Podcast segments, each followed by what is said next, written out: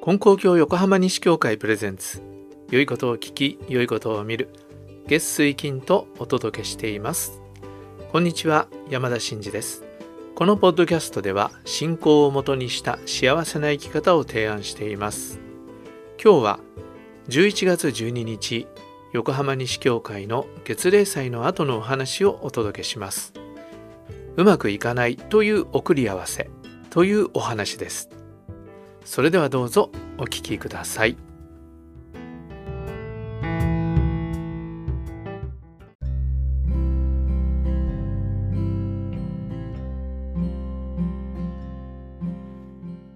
はい、えー、それでは今日の月例祭のお話をさせていただきたいと思います。今日は、えー、送り合わせということについてねお話をさせてもらいたいと思っています。以前にあの連合会の研修会があった時におかげについてっていうテーマだったんですね。でおかげについて話をしましょうと。でまあ企画した人はあの昔はねいろいろなこう奇跡的なおかげがねいろいろあったけども今はどうなのか皆さんどういうふうに感じてられるんだろうかっていうようなこともなんか聞きたいっていう感じで、えー、そのテーマをね設定したようなんですね。でそうしたらまあそのあの研修会っていうのは、まあ、熱心にご用なさる方たちが、えー、集まってしてた研修会だったんですがもちろんねそういう奇跡的なおかげをいただいたという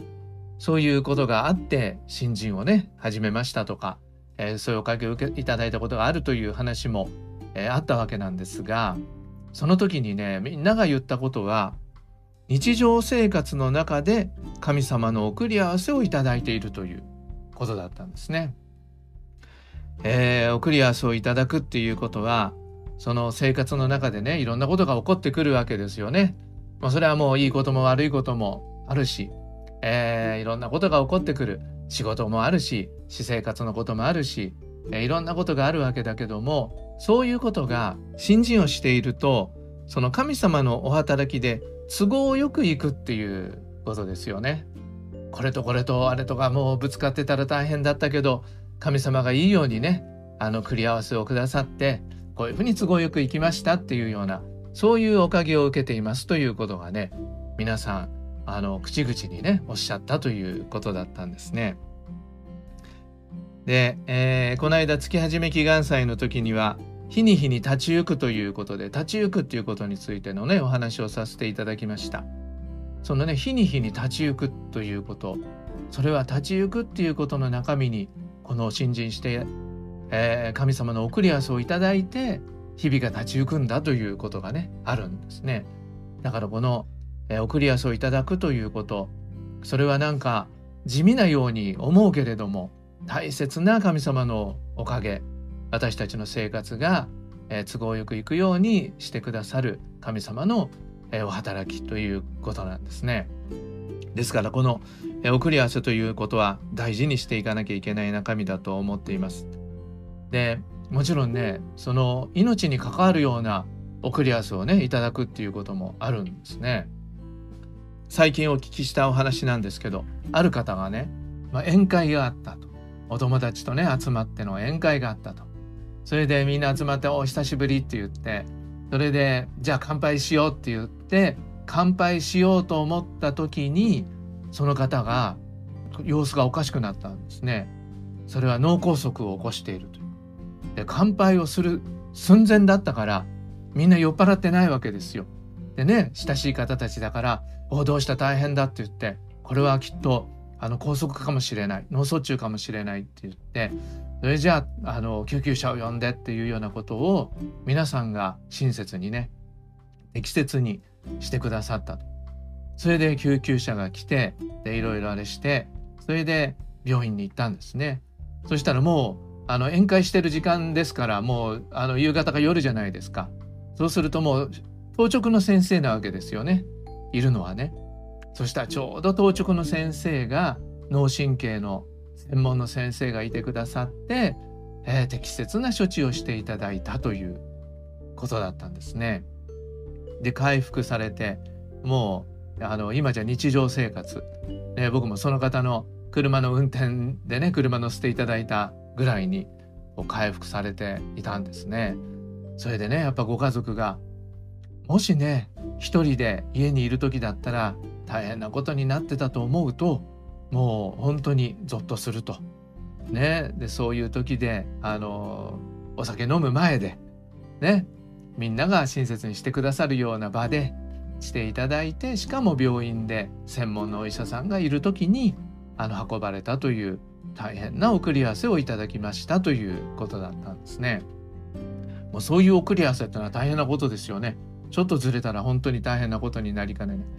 でそういう大きな局面でないにしても私たち日々の生活の中でねいろんな送り合わせをいただいていると思うんですね。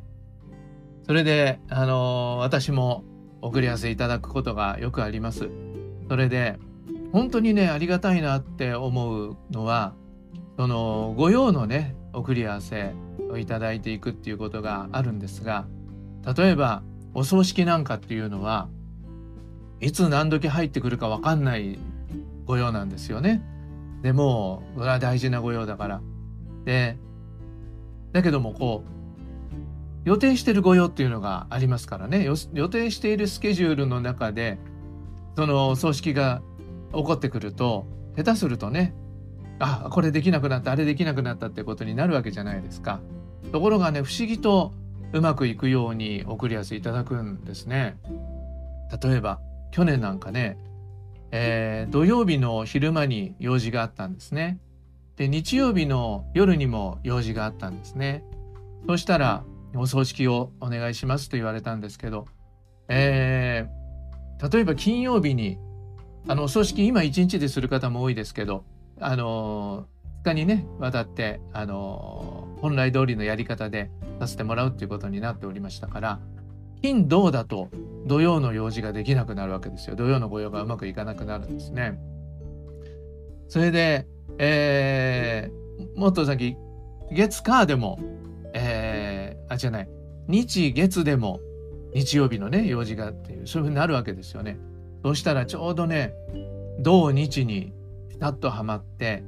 えー、土曜日の用事を済ませて急いで帰ってきてそれで、えー、夜秀祭あの一般のお通夜っていうねことになりますが秀祭にのご用させてもらってで翌日も、えー、朝一番早い火葬場を取れたということでもう家族だけですから早くても構いませんということだったので朝早くから、え、告別式をさせていただいてで仮装して相互礼祭までねさせていただいてそれで午後夕方の用事もできたっていうねもう僕はもうその午後の用事っていうのはもうキャンセルする覚悟でいたんですけど何一つずらすことなくできたんですね。それはまあ父のあの葬儀の時なんかでもやっぱそうだったんですね。不思議とあのピタッといくんであありがたいことだな本当にねあの送り合わせいただくなと思っているんですね。それでですねところがね先日あ送り合わせがいただけないって 思ったことがありました。でどういうことかっていうとあの大祭の前後にねお葬式があの3つあったんですね。で大祭の前のお葬式は僕が最初だったんですがその、えー、大祭が終わった後えー、よその教会の先生がご高齢なもんだから、えー、手伝いがいないとお葬式がね信者さんのお葬式ができないんであのお願いしますと言って頼まれたお葬式があってそれでもう一つは連合会の中の先生が亡くなったもんですから、えー、私は弔辞をね代表で読ませてもらうということになったんですねだからお葬式大祭お葬式お葬式でその直後にあのよその教会での大祭の共和もあったもんですからもうそれはお葬式と大祭と共和がね一日おきにあるみたいな感じだったんですね。でそうしたところに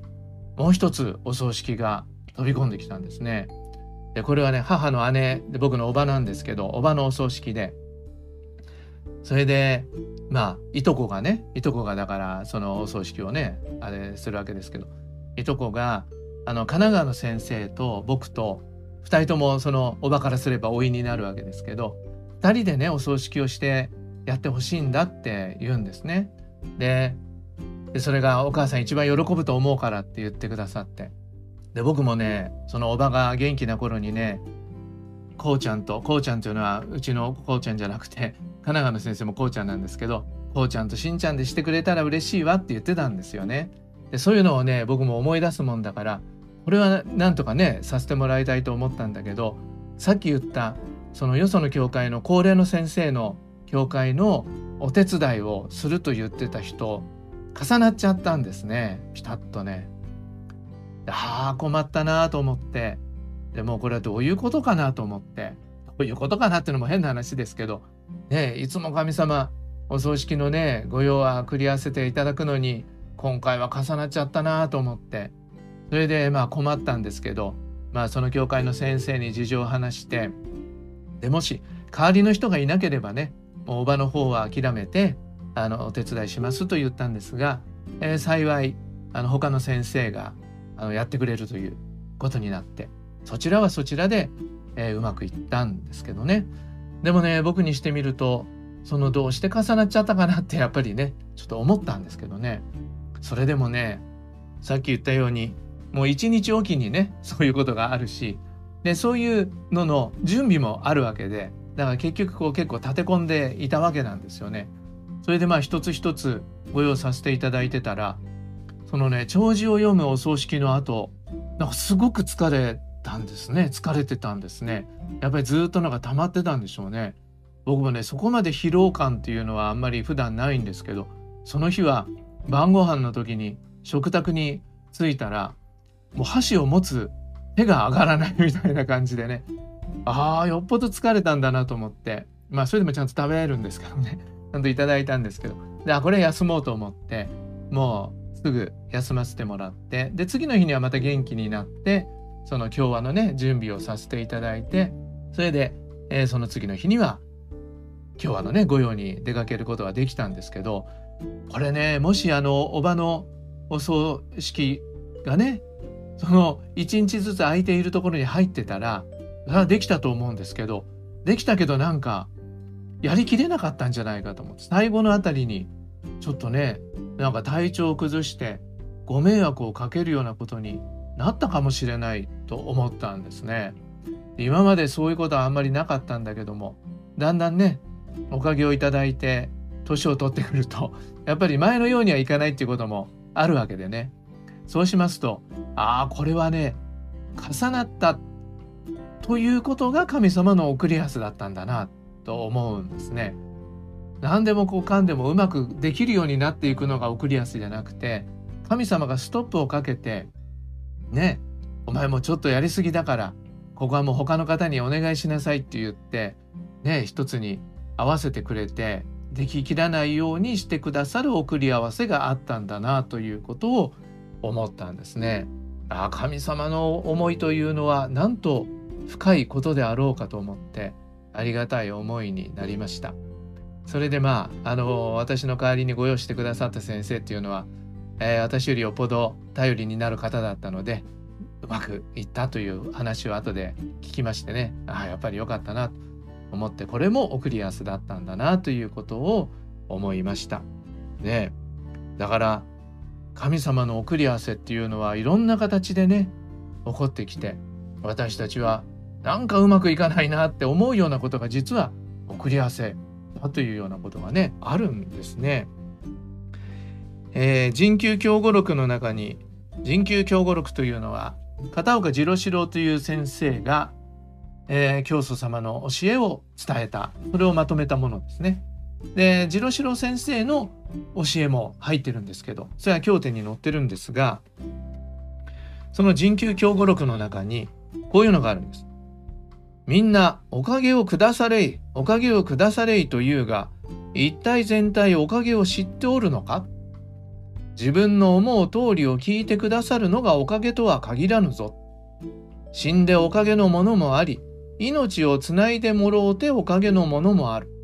一切合切、この世のことは神様のご支配じゃから、親神様のおかげに任すより他はない。ご信心しておれば、その時は都合が悪いようでも神様の仰せに背かずにおると後になってからあれもおかげじゃったこれもおかげじゃったということが分かってくるこれがわかるくらいの信心をせねば信心する甲斐がないぞというあるんですね。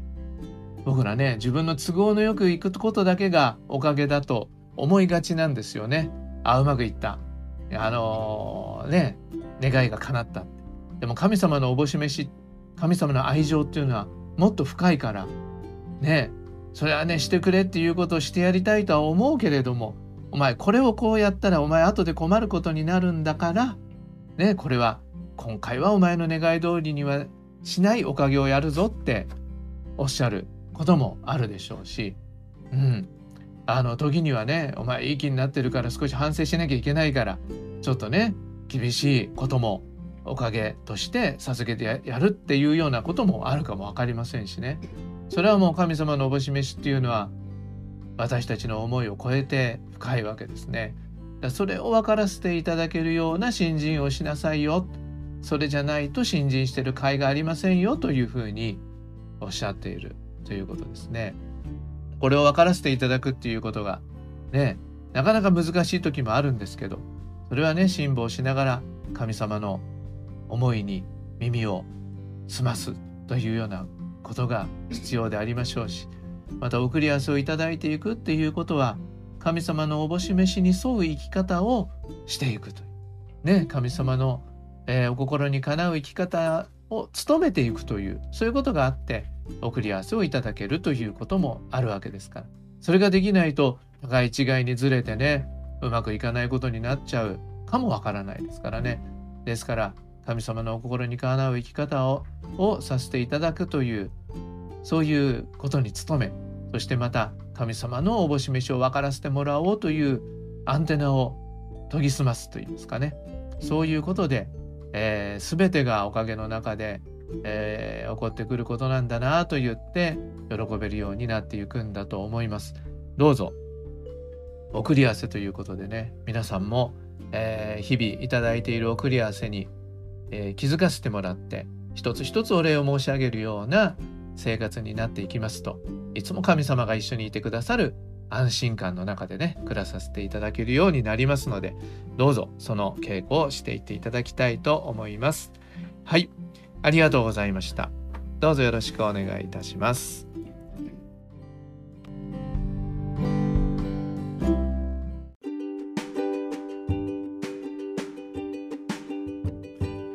最後までお聞きくださりありがとうございました。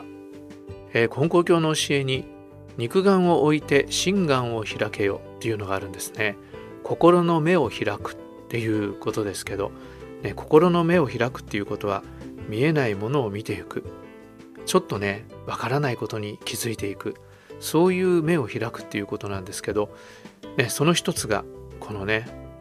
マイナスと思うようなことの中に神様の働きを見つけ出して喜んでいくっていうことがあると思うんですよね。えー、皆さんもどうぞ自分の生活を見直してみてください。今回もお聴きくださりありがとうございました。それでは今日も神様と一緒に素晴らしい一日に次回の配信もお聴きください。